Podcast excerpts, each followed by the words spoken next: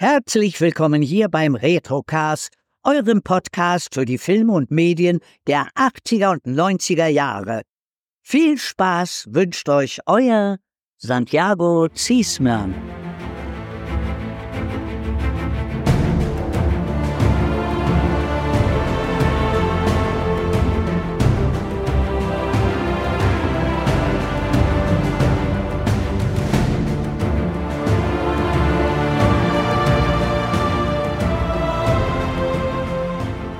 Geht's endlich weiter mit dem Retrocast nach einer kürzeren, längeren Unterbrechung wegen Krankheit und auch einem neuen Intro, das ihr alle jetzt schon genießen konntet. Peter hat noch keine Ahnung, aber Peter ist heute hier. Hallo Peter.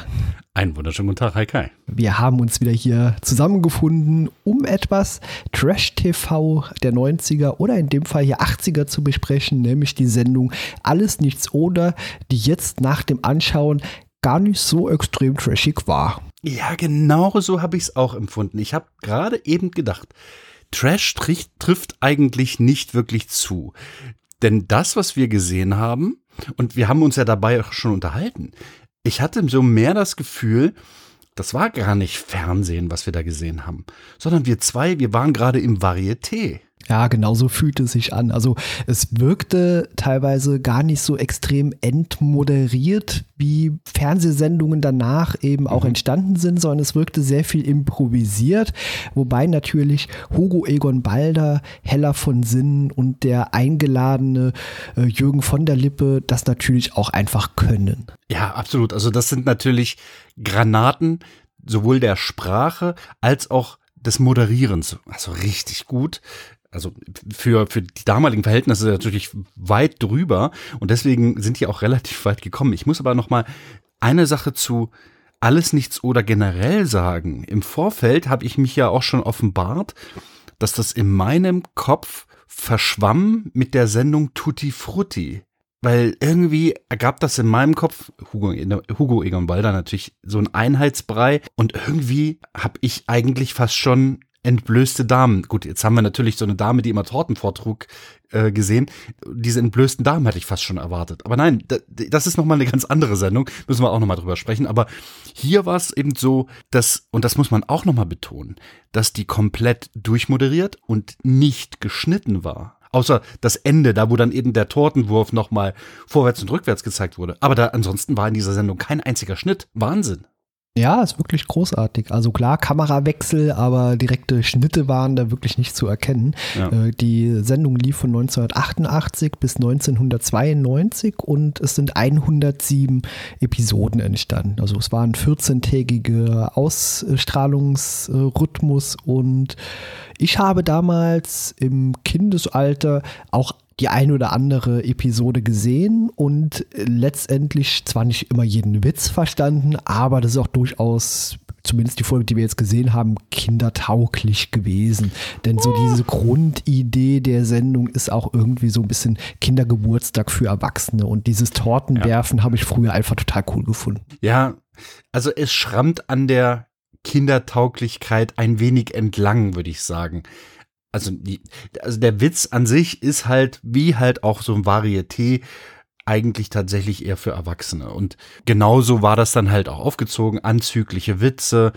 Man hat sich jetzt nicht so groß zurückgehalten, aber man, also wenn man das gesehen hat, man hat halt gesehen, jetzt in diesem Fall war halt Jürgen von der Lippe zu Gast. Das ist natürlich auch ein Gast, der selbst moderieren kann. Ne? Wenn da drei Moderatoren auf der Bühne sitzen, die aber ein Impro-Theater aufführen, ja, ich, das kann einfach nicht in die Hose gehen. Ja, das stimmt vor allem, wenn das so Profis sind, wie alle genannten drei. Also Jürgen von der Lippe selbst ist ja schon ein extrem intelligenter Mensch in meiner Wahrnehmung und ja. eben auch so ein Impro-Genie. Also da könnte man auch andere Comedians von damals reinstecken, hier in Otto mhm. Walkes oder so. Und die, die könnten das alle irgendwie großartig so mitmachen und improvisieren. Also äh, das war schon irgendwie sehr cool, das so zu erleben, auch wie die teilweise auf Dinge reagiert haben. Und man hat der Sendung einfach auch auch angemerkt, dass da gar nicht so viel geplant war. Also da war einfach mhm. viel einfach, ach, macht einfach mal, wir gucken, was dabei genau. rauskommt. Genau. genau.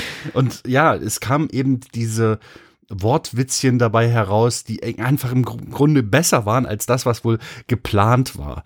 Und das machte halt diesen ganzen Esprit dieser Sendung aus. Und man kann sich sicherlich auch bei der Besetzung sowohl als auch bei der äh, Gastwahl sicherlich streiten, ob das gut ist. Ne? Es gibt sicherlich Leute, die Hella von Sinn oder Hugo Egon Balder nicht mögen. Natürlich, klar, wie es überall so ist.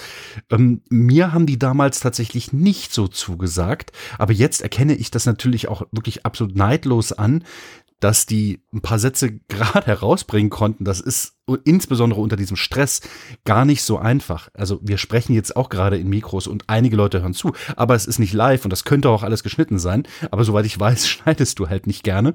Und das ist bei uns ja auch einigermaßen nicht nötig. Aber ich weiß, wenn eine Kamera auf dich zielt, auch neulich stand ich ja mal tatsächlich vor der Kamera und da weiß ich, wie schwierig das ist. Akustik kannst du schneiden, aber da ist halt nichts geschnitten und die haben sich nicht weiter versprochen. Und selbst wenn, haben die eisglatt drüber moderiert. Das hat schon echt Qualität. Auch wenn mir das damals, dieser Inhalt jetzt nicht wirklich zugesagt hat. Das war aber immer noch besser als das Testbild. Das mal ganz weit. Und Teletubbies, ne? nicht zu vergessen. genau, eine lachende Sonne haben wir hier Gott sei Dank keine gesehen. Sonne, ja. verdammte. okay. Ja, aber natürlich ist es auch einfach Übungssache. Das sind alles sehr erfahrene Moderatoren schon gewesen. Und äh, als wir uns kennengelernt haben, unsere erste Aufnahme war auch ein bisschen holpriger. Inzwischen sind wir halt hier auch Nein, erfahren. Das stimmt gar nicht.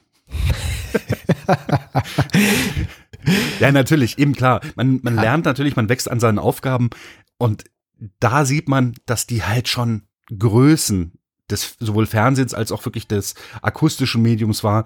Hugo Egon Balder, Ball, ne? genau Hugo der, Egon, ja, ja. Genau, Hugo Egon Balder, der halt dort auch live Klavier spielt. Also es sind Musiker Hella von Sinn, die halt auch wirklich super improvisieren kann.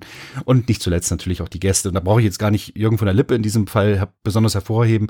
Ich weiß halt, dass in diesen anderen Sendungen das ähnlich war. Wir haben aber auch gerade festgestellt, also zumindest war das in meiner Erinnerung so, dass der Tortenwurf am Ende ach, das haben wir noch gar nicht erwähnt, ne? Dass die Gäste Torten mit diesen Spielen Torten erspielen, die dann am Ende auf die Gastgeber, Hugo Ehrenbalder und Heller von Sinn, die hinter einer, ja, so einer, äh, wie sagt man, so einer Wand, wo man nur das Gesicht durchsteckt, wo dann so ein vorne Motiv drauf ist. Ja, so eine Pappwand, genau, mit einem genau. Motiv genau. drauf, die irgendwas Albernes gezeigt haben und dann haben die Leute halt wie in so einem Freizeitpark den Kopf da durchgesteckt und dann hätte man damit Spaßbilder machen können, aber hier wurde das halt benutzt, um eben die Torten darauf zu werfen und das Ganze die ganze Show bestand eben aus so Minigames, die teilweise mehr oder weniger albern waren. Also zum Beispiel mussten irgendwie äh, Schüttelreime mussten vervollständigt werden oder es ging so ein bisschen Richtung äh, Quizshows mhm. äh, oder halt auch alles auf so einer wirklich Kindergeburtstag-Niveau. Mhm. Also es wurden Leute auf der Straße angesprochen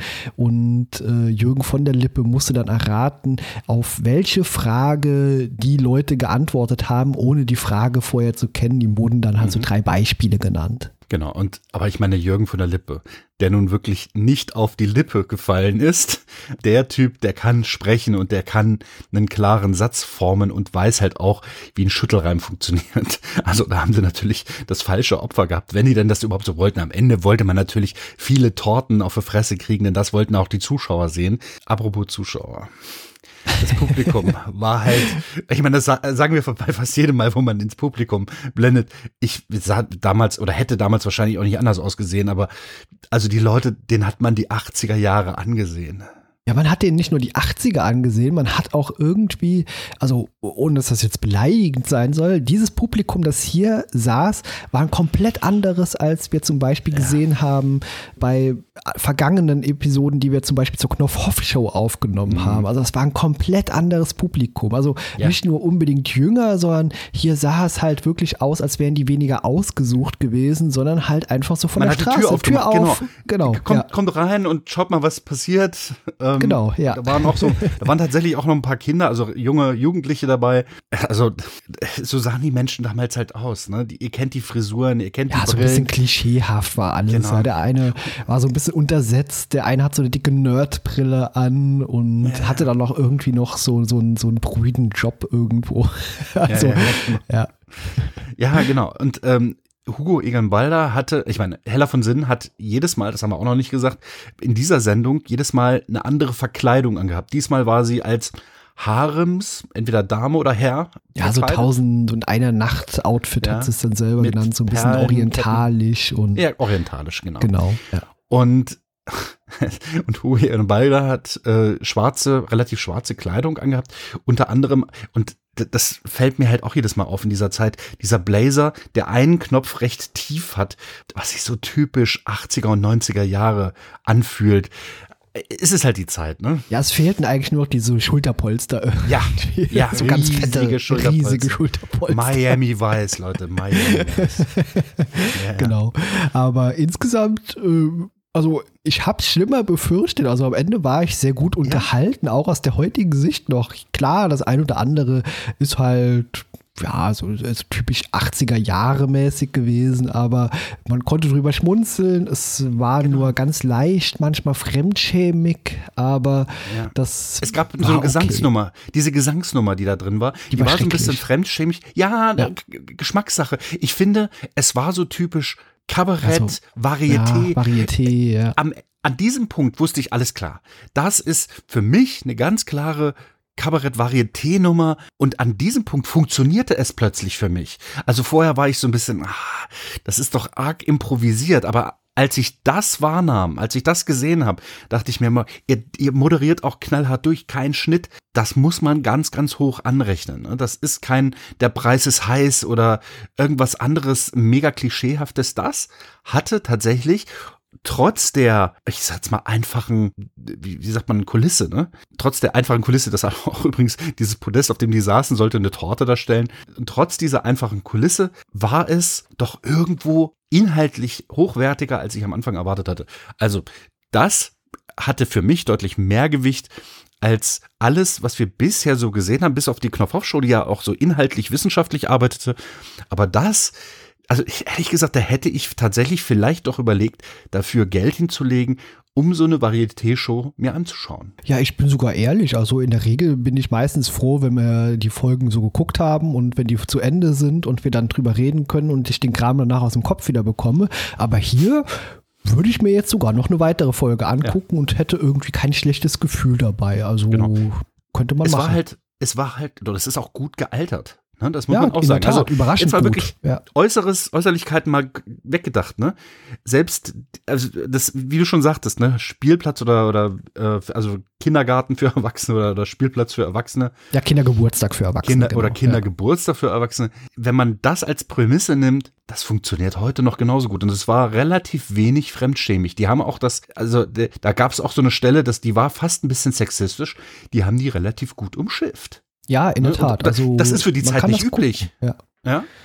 Genau, also es hat Spaß gemacht. Es hat ja. auch Spaß gemacht, da quasi mitzumachen. Also auch, mhm. äh, wenn ich bei dieser Pantomime-Show, die äh, dort gemacht wurde, überhaupt niemals drauf gekommen wäre, was da irgendwie mhm. vorgetragen wurde. Aber klar, da saßen dann, weiß nicht, 150 Leute im Publikum und irgendeiner wusste es dann halt mal.